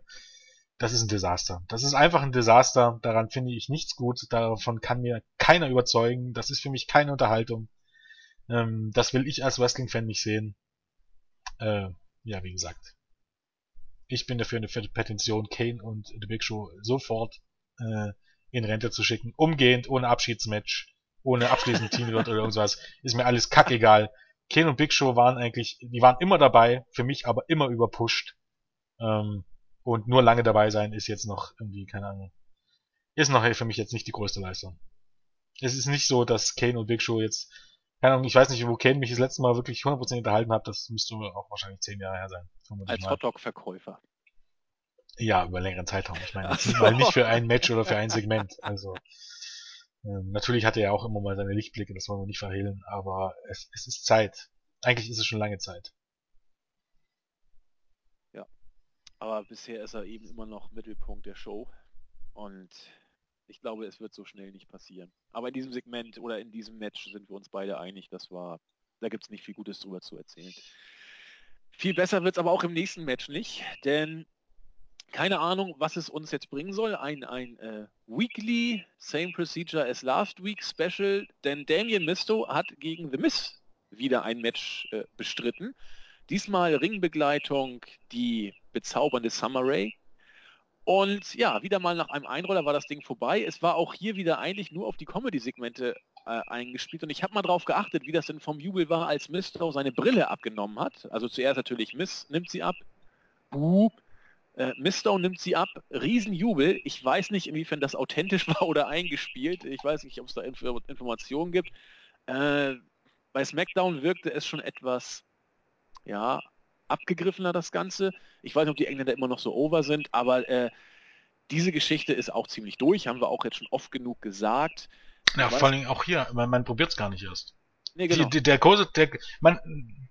Wo ich vorhin schon erzählt habe, dieses ewige Herauszögern, bis dieser Turn kam, bis wirklich eigentlich Hopfen und Malz verloren war, bis es niemanden interessiert hat. Und der große Blow-Off sind dann 2 Matches bei Raw, die wie viele Minuten insgesamt gedauert haben? Die waren nicht lange, 3, 4 Minuten. Hier waren es 2 Minuten. Man probiert es nicht mal erst. Ja. Ich sehe absolut für The Miz noch ein bisschen Hoffnung, dass er seine Rolle weiter, diese Under-Mid-Card-Rolle weiterführen darf, weil er eben in den ganzen schlechten C-Movies antreten darf. Also wenn The Miz mittlerweile der ist, der die meisten Filme dreht, und dann meistens noch als Badass wie in der Marine. Wenn es so weit ist, weißt du, wie schlecht die Schauspieler bei WWE wirklich sind. bei allem Respekt. Aber jetzt mal ganz davon abgesehen, durch diese Filme wird der Mist noch seine Rolle spielen, dem ihn müsste uns verdammt. Ja, klar. Aus dem wird gar nichts mehr. Also, wer für ihn auf den Push hofft oder irgendwas, keine Ahnung, er ist lächerlich. Also, er ist der Comedy-Undercard-Heel und wie sowas enden kann, hat man eben halt bei FreeMD gesehen. Da sitzt du ganz schnell mal auf der Straße. Im Moment ist er wahrscheinlich noch relativ safe, weil er noch einigermaßen ober ist. Aber wenn das weiter so geht für ihn, dann, keine Ahnung, wenn es jährlich Entlassungswellen geht, also in einem Jahr oder in 2 Jahren würde ich für ihn nicht mal meine Hand ins Feuer legen. Weil so talentiert ist er dann auch wieder nicht. Muss man ja ganz ehrlich sagen. Er ist alles andere schlecht, aber er ist jetzt nicht so, hat nicht so viel Talent, dass man sagen könnte. Also er ist jetzt nicht ein Luke Harper oder ein Daniel Bryan oder ein Dean Ambrose. Er hat jetzt nicht so viel Potenzial und so viel Talent, auch andere gut aussehen zu lassen, dass er unentbehrlich ist. Dementsprechend. Es wird eng, genau. Weiter ging es mit dem lustigen, wir bashen unsere eigene Tag-Team-Division. Die Primetime-Players haben sich wieder über ein weiteres Tag-Team lustig gemacht. Diesmal waren die Los Matadores dran. Ich fand es diesmal auch relativ mau. Also dann hat man da so einen Stoff El Torito genommen und Ole und wir haben, weiß ich nicht. Ich fand es langweilig. Das ist halt, keine Ahnung, das ist... Ich weiß gar nicht, wie ich es ausdrücken soll. Also, Mr. Titus O'Neill, Mr. Wuff, hat die Chutzpe, sich über andere Tag-Teams lustig zu machen, über die Gimmicks anderer Tag-Teams? Finde ich interessant. Keine Ahnung, das ist typischer WWE-Humor. Wird eh zu nichts führen. Von mir aus können sie die beiden Typen auch entlassen, weil... Aus denen wird nichts mehr. Also, es ist einfach der springende Punkt. Selbst jetzt, wo die Tag Team Division so dünn ist, wenn das alles ist, was man mit den Primetime Players anfängt. Ja, ich weiß auch nicht. Möchte auch am liebsten gar nicht mehr was dazu sagen. Irgendwann werden sie mal wieder... Ja, auch nicht mehr viel zu sagen. Was müsst ihr dazu sagen? Ja, vielleicht will man ja irgendwie ein großes Match andeuten, aber das ist doch alles... Die werden nie ein großes Match bekommen. Ja, selbst ein Match um die Tag-Team-Titel wäre für die kein großes Match. Nee, eben. Ich bin überrascht, dass sie überhaupt immer noch da sind. Aber wir haben es ja schon mal gesagt, gut, dass man sie wieder vereint hat. Dann können sie wenigstens bei den Tag-Team-Division so ein bisschen rumwuseln. Bringt tut's keinem was. Das soll ja Unterhaltung sein. Das soll ein Comedy-Unterhaltungssegment sein. Also das ist echt... Es ist interessant. Also keine Ahnung, vielleicht bin ich einfach zu alt dafür. Ich weiß nicht, woran es liegt, aber... Die Definition von Humor und Unterhaltung. Das ist interessant. Ja, vor allem in der WWE. Egal. Kommen wir lieber zum nächsten Match. Mittlerweile sind wir schon beim 10. Match, diesmal ein Singles-Match angelangt. Auch das habe ich irgendwann schon mal gesehen, glaube ich. Man hat Ryback im Vorbeigehen wieder Luke Harper squashen lassen, nach unter 2 Minuten diesmal. Wie gesagt, Luke Harper, der ein böses Extreme Rules Match wohl gegen Dean Ambrose bestreiten darf, wird mal wieder dargestellt wie Kanonenfutter für Ryback. Ich habe mich letztens schon darüber aufgeregt, dass ich das scheiße finde. Gut, danach kam dann Dean Ambrose, der Harper attackieren wollte, aber der konnte eben weglaufen. Ich bin totunglücklich über Harpers Darstellung. Punkt. Na, vor allen Dingen, er soll ein Match gegen Dean Ambrose. Dean Ambrose gewinnt gegen Adam Rose. Und war das jetzt hier unmöglich, Luke Harper gegen irgendeinen anderen Gegner anzutreten und das Match gewinnen zu lassen? Musste das jetzt ein DQ-Niederlage gegen Ryback sein? Musste man Ryback irgendwie... Keine Ahnung, man hätte ja Ryback auf die Karte setzen können. Da hätte man eben halt aus 1 Minute 50 Match 2 1-Minute-Matches gemacht, weil das hätte nämlich keinen Unterschied gemacht. Dann hättest du Ryback irgendeinen anderen Geek squashen lassen. Ist ja scheißegal. Aber war es notwendig hier, Luke Harper gegen Ryback durch DQ verlieren zu lassen? Ich weiß es nicht. Die gleiche Story hätte man wesentlich einfacher erzählen können, ohne ausgerechnet diese Paarung zu bringen oder ohne ausgerechnet Luke Harper verlieren zu lassen. Ich habe übrigens auch eine Theorie, warum die Matches alle so kurz waren. Man hatte das ganze Roster an Bord, man hat eine lange Tour vor sich, bei den normalen Haarloshows kannst du keine 2-Minuten-Matches bringen. Weil du hast ja keine großartigen Segmente und so und keine Füllzeit. Das heißt, du musst irgendwie auf deine 2,5 Stunden bekommen mit der Hälfte des Rosters. Und ich glaube tatsächlich, hat man versucht, einfach die meisten Leute ein bisschen zu schonen. Man hatte alle Leute dabei, konnte viele Matches einsetzen und hat die meisten geschont einfach. Ja. Denke ich auch. Ach Gott. Ja. Weiter geht's mit einem Backstage-Interview. Naomi wurde interviewt und die hat so getan, als ob sie sich für den Angriff auf Paige entschuldigen würde, hat dann aber nur gesagt, lachenderweise, dass es eigentlich alles nur um sie geht, und dann wurde es unfreiwillig extremst lustig. Freunde der Sonne, wer ist Divas Champion? Ja, Nikki Bella, richtig. Wer hat die Divas Champion oder der Divas Champion? Was ist jetzt richtig? Den Divas Champion, ist auch egal. Der Divas Champion, Nikki Bella wäre nicht falsch. Wer hat Nikki Bella zweimal besiegt? Ja, du, richtig. Bedeuten Siege und Niederlagen hier in der WWE überhaupt noch irgendwas? Nein, natürlich nicht. On air in einem Interview. Diverse Smartmarks sind vor Lachen vom Stuhl gefallen, weil man da eine Wahrheit ausgedrückt hat, die man hat sich selber quasi an die Wand gestellt. Fand ich gut. Ja, sonst gibt es dazu nichts zu sagen, oder? Ob Naomi Heel oder Face, das könnte mir ja nicht egaler sein, weil ich jetzt sage. Ja, genau. Das war wohl der Heel-Turn, wenn es jemanden interessiert, ist gut. Ja, aber der Spruch, der hatte in der Tat dann doch was. Ja, gehen wir weiter. Das habe ich jetzt irgendwie gar nicht mitgekriegt. Also Dolph Ziggler regt sich tierisch auf über Kane, dass er sein Match gegen Seth Rollins dann jetzt abgesagt hat. Aber er hat eben keinen Gegner und spricht deswegen eine Open Challenge aus. Und Neville hat sie akzeptiert. Ja, und dann kam auch das 11. Match des Abends. Es ging fast 10 Minuten. Dolph Ziggler hat gegen Neville gewonnen in einem klasse Match. Nur hat Neville eben wieder verloren. Und wie gesagt, jetzt nicht gegen den WWE-Champion, sondern gegen Dolph Ziggler. Es ist einfach das, was wir, was ich und Zack auch schon vorher angedeutet haben, bevor Neville überhaupt ins Main-Roster war. Neville ist der neue Evan Bourne. Und man versucht es nicht mal. Neville kommt ins Main-Roster. Gut ist, er darf gute Matches zeigen gegen gute Leute. Ich hatte kein Problem mit der Niederlage gegen Seth Rollins grundsätzlich, aber was ist jetzt Nevilles Gimmick? Derjenige, der immer rauskommt bei Open Challenges? Denn war nicht Seth Rollins auch Open Challenge? Letzte Woche? Ja. Ich glaube schon. Bei Curtis Axel definitiv der Fall. Bei seinem Debüt.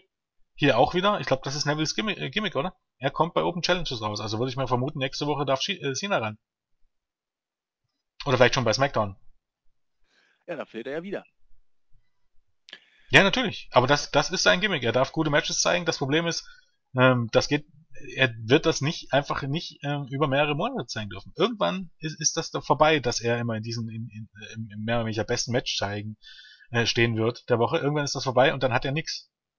Dann hat er jede Menge Niederlagen auf dem Konto und dann darf er vielleicht seine besten Matches bei SmackDown zeigen und dann ist das irgendwann bei Main Event und dann ist das vielleicht irgendwann gar nicht mehr.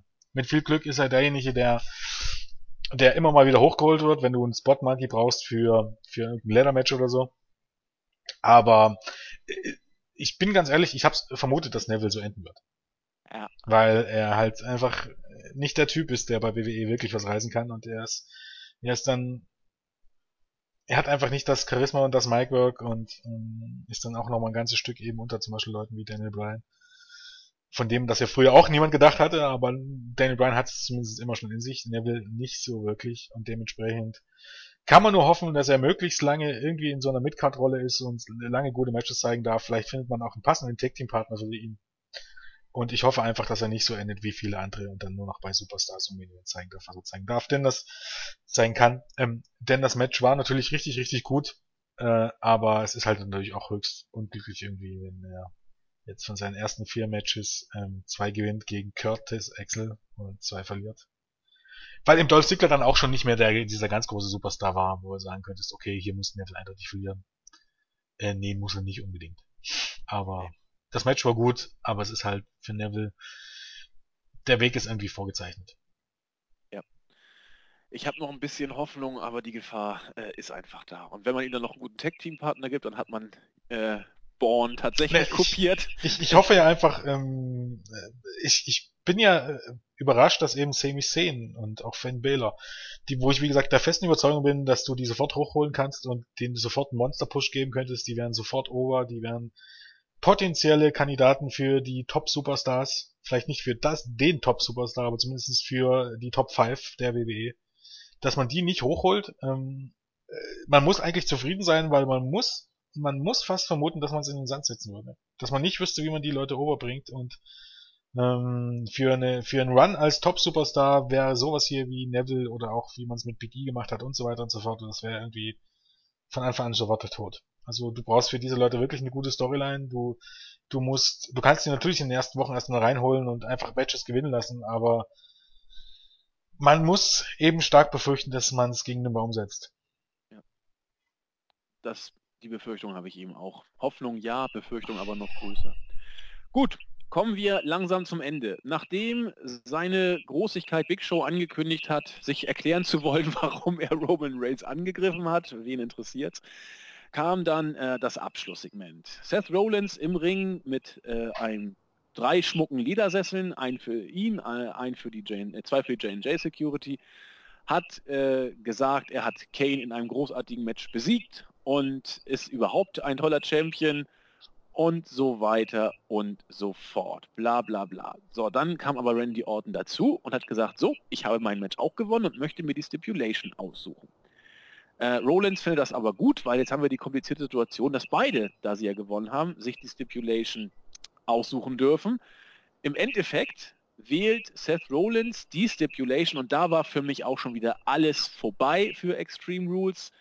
Denn es ist völlig egal, wie es ausgeht.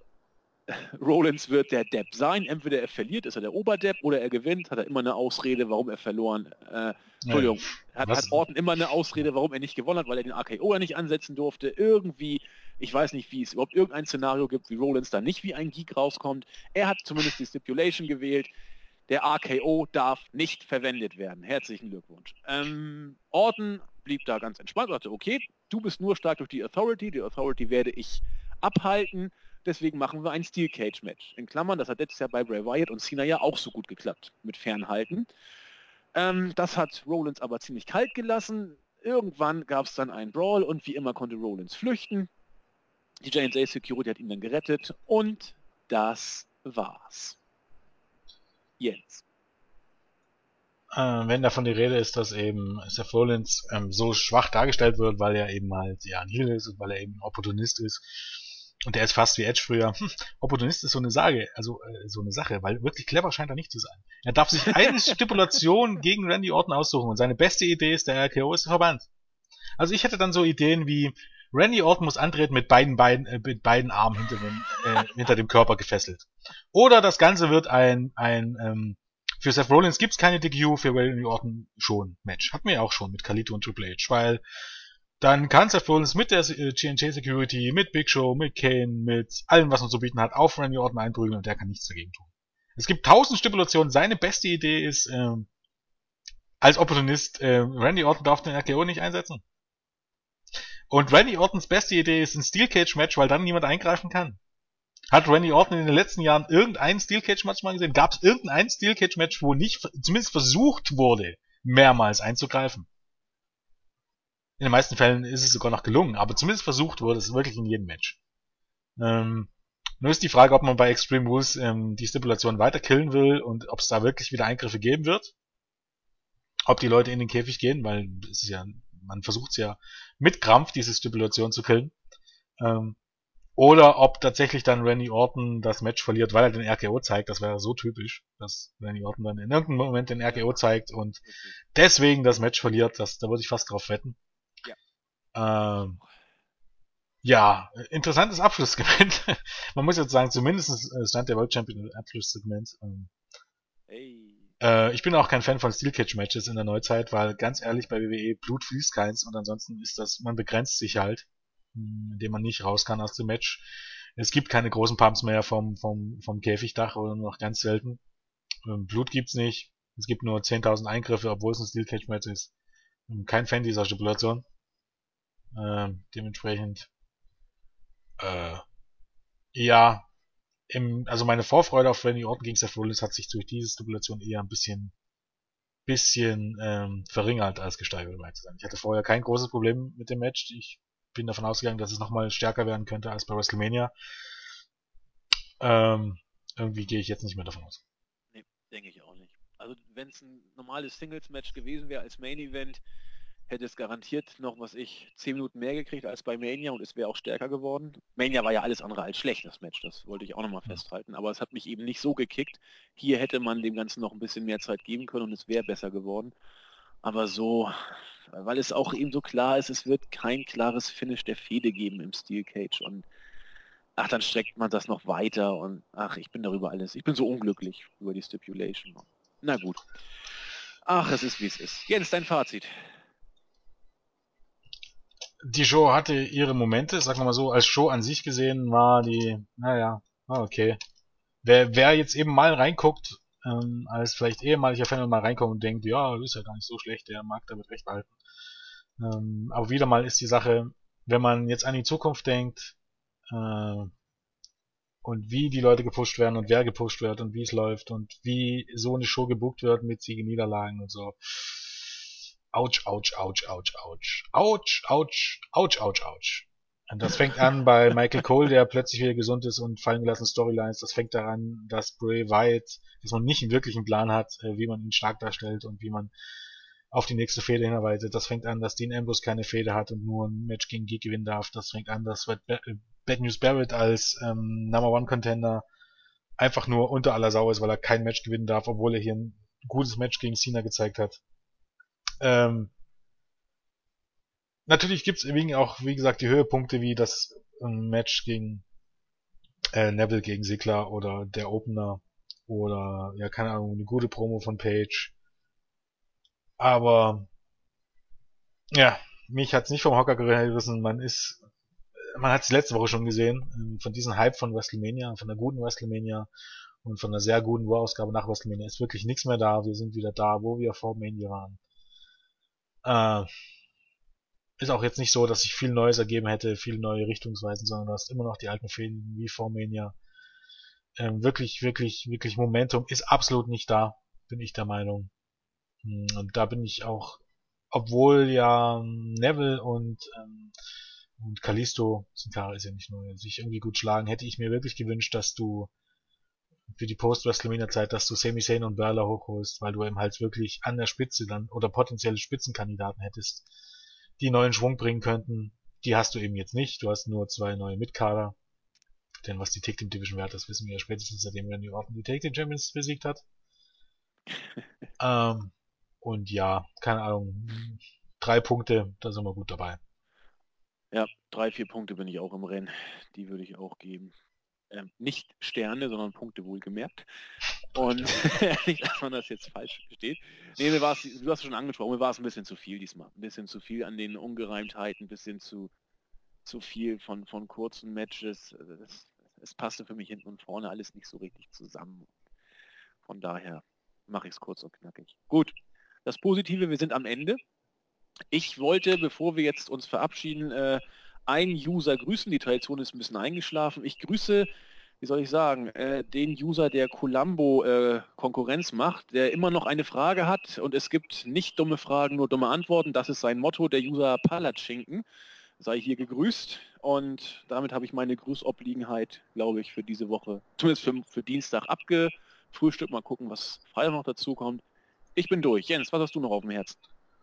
Keine Ahnung, ich grüße alle, die sich gegrüßt fühlen wollten. Ich grüße jetzt mal, Moment, ich vergesse mal die ähnlichen Namen. Rated Straight Life 92 hieß er, glaube ich, oder? Ja, Rated Straight Life 92. Ja. Jens Mania. Genau.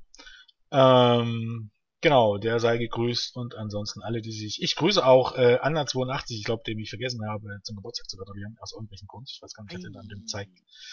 Keine Zeit, glaub. Dann mache ich das hier an dieser Stelle. Alles Gute zum Geburtstag. Von mir auch. Und, oder nachträglich vielmehr, glaub. Ist vorbei schon, ja, ne? Nein, genau. Ich glaube, es ist vorbei. Oder war das heute? Ich habe es diese Nacht gesehen. Warte doch mal. Gucken wir doch mal auf unser... Nein, es war, glaube ich, gestern oder vorgestern. Ich habe es vergessen. Ja, sonst wird es ja auch im Board stehen. Ja, eben. Da hatte ich es ja gelesen und ich wollte schreiben und dann kam mir irgendwas dazwischen und dann verdammt. Wie das halt so manchmal ist. Ja. Gut. Dann sind wir für heute durch. Wir wünschen euch wie immer eine schöne Woche. Hört einfach dann Freitag oder Samstag bei unserer Smackdown und Lucha und NXT Review rein, wenn sie kommt. Aber sie wird kommen, da können wir von ausgehen. In diesem Sinne, macht's gut. Tschüss. Tschüss.